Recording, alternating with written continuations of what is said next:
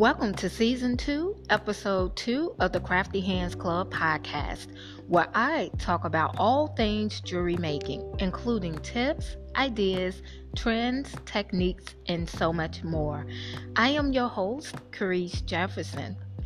Let's jump right into today's episode, which is about fall jewelry and ideas in terms of material selections to try in your jewelry making.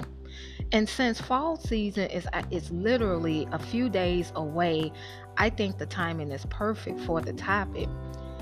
Just in case there's listeners who don't know this, um, fall season is also popular for crafters. Not only is the weather cooler and the fact that it's darker outdoors sooner than the summer months, but more time is actually spent indoors. And also, uh, craft fairs and craft shows uh, usually take place between the fall season ending in the spring season. But the colder months here in the U.S. are very popular among um, crafters. Plus, then there's family time. So, you know, back now that school is back in session, uh, homeschool parents or parents that don't homeschool their children, they tend to spend um, more time with the kids working on projects that are uh, school related. And parents are always looking for things to engage their kids. And then uh, it's a good thing to do for birthday parties that are held during the fall and winter months as well. And then there's the holiday season, and there's a couple of holiday season um, holidays in the fall season, such as Halloween. You have Thanksgiving, and you have uh, Hanukkah, Christmas, and any other uh, holidays that people choose to celebrate. So now let's talk about jewelry. So back in the day, um, growing up, certain colors being worn during the colder seasons were frowned upon, you know. So, like your neon colors, your pastel colors, people didn't wear them um, during the fall season. And then there was certain material that was strictly uh, seasonal. But now, in terms of the jewelry that's being worn today, you see those colors that were quote unquote considered summertime colors or spring colors, they're incorporated with basic colors in jewelry. So uh, you may see black with a pastel, or you may see uh, a cream color with a pastel. Jewelry is a personal preference, so it, it, it depends on the person's personality.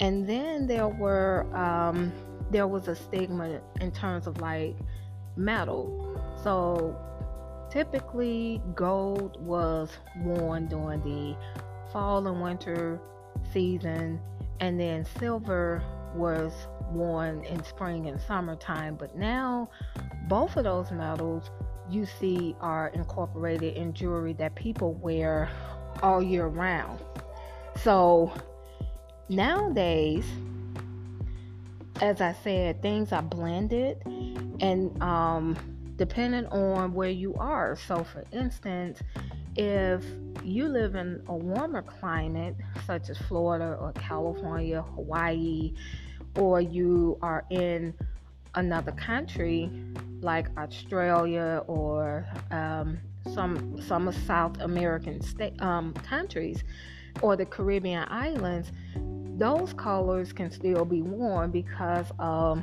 the uh, climate and then the tropical um, atmosphere. So, what if you are not in a warm climate? What if a person's not residing in a country that's warm during the fall and winter months?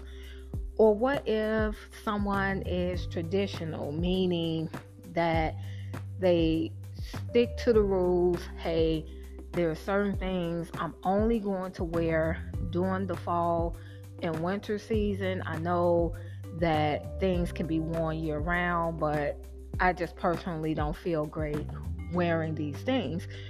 Well, that's okay because here's a few materials to consider adding to your jewelry making techniques.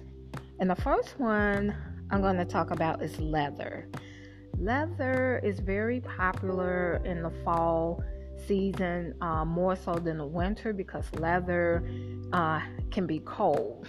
And uh, depending on how thin or how thick it is, that determines when people will wear leather. But the cool thing about leather is you can have the real thing, or if you're vegan, you can do the fake leather or faux faux leather. And it has um, variety in terms of jewelry making. So there's leather earrings, leather can be um, made into a necklace, it can be used as a cuff bracelet. Leather can also be used as a cord for stringing your beads as well. And then, if you are familiar with the Cricut machine, which is very um, popular among crafters that do the um, vinyl heat transfer, you can um, create a design uh, using your phone or your computer and then uh, place the material onto the board of your uh, Cricut and then uh, the pattern is cut from that machine with just a clip click or a tap. Also um, leather can be used in a single design you can also use it in mixed jewelry designs as well. And then uh, in terms of embellishments such as buttons or beads or um, snaps to uh, incorporate into the leather you can decide that there's many choices to do that. The next material that you can consider is suede suede pretty much like leather um, more most times a little softer. Um, suede could um, tend to show your fingerprints when you work with it, so that's something you might want to consider. But uh, it really boils down to uh, deciding what type of jewelry you want to make using suede. And suede is typically um, found in cord selection. So you could get a spool of uh, suede and it could be um, combined with other um, jewelry types such as beadwork and so forth and or it can stand alone just like leather can and um, then you can decide on the embellishments as well a lot of people that like to wear or make Native American style jewelry, they typically use cord to do so. The next thing to uh, think about is metals.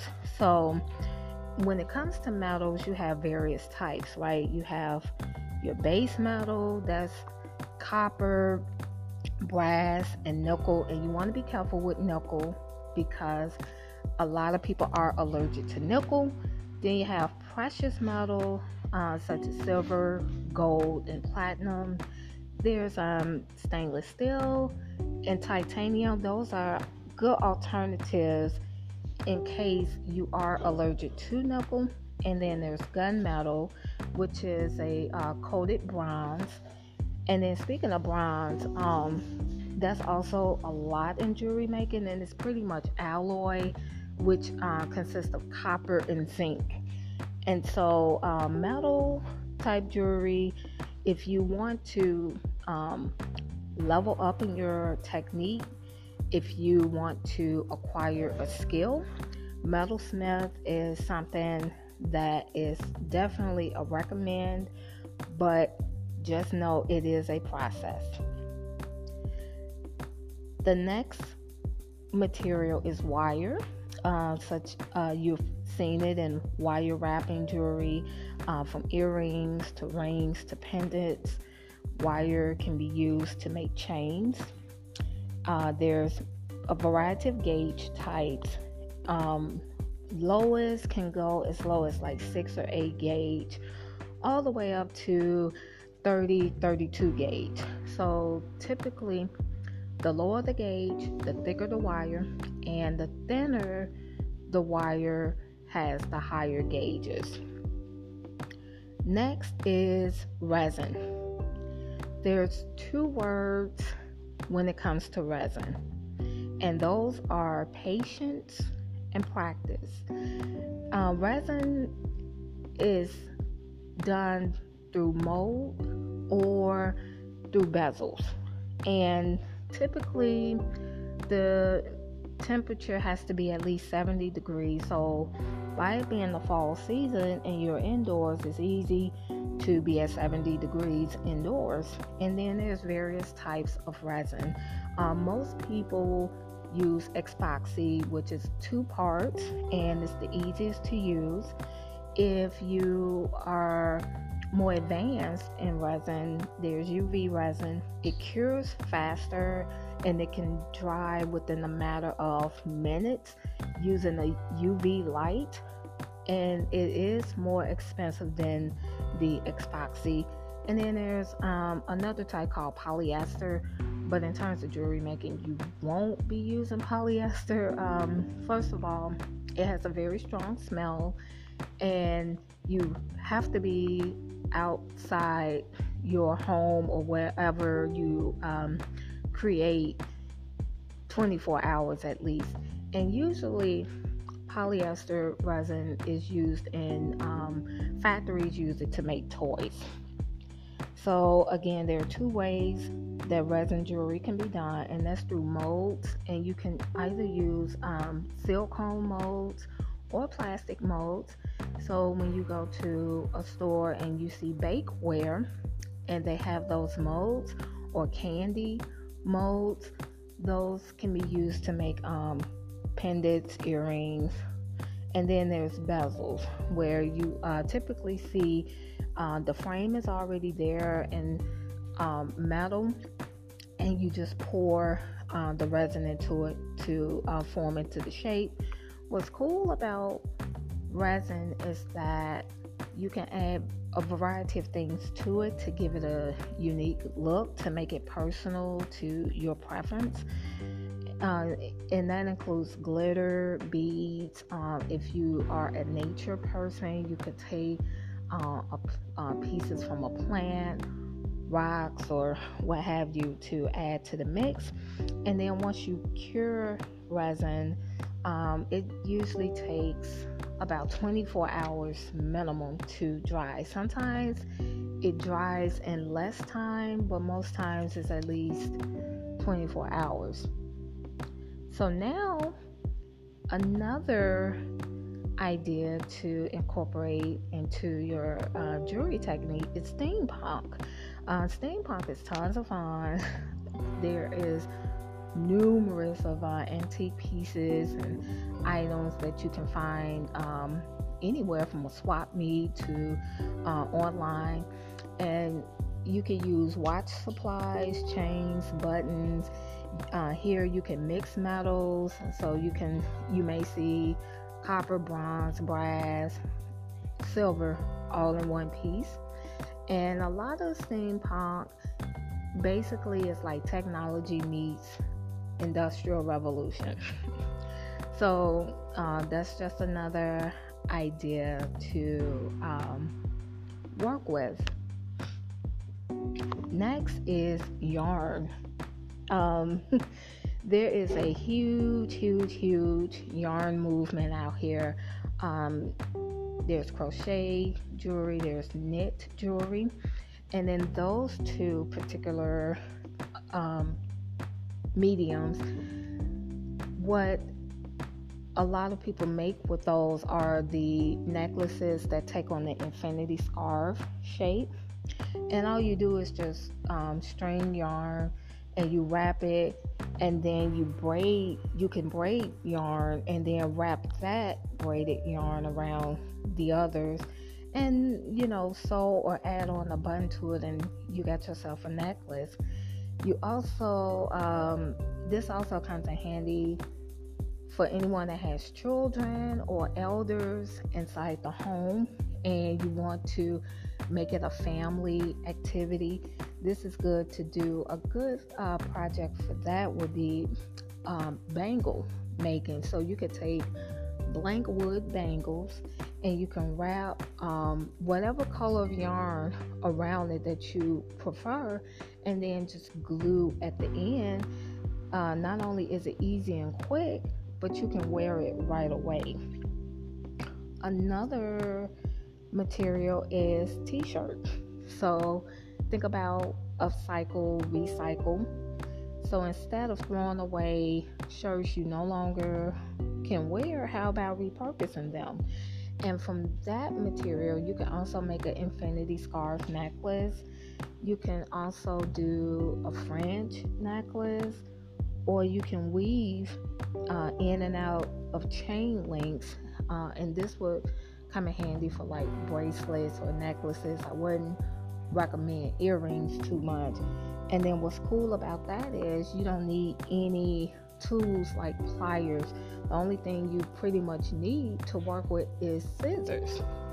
And if you want to measure the length, uh, measuring tape, or you can just um, figure out what your length is or your desired length and kind of work from there.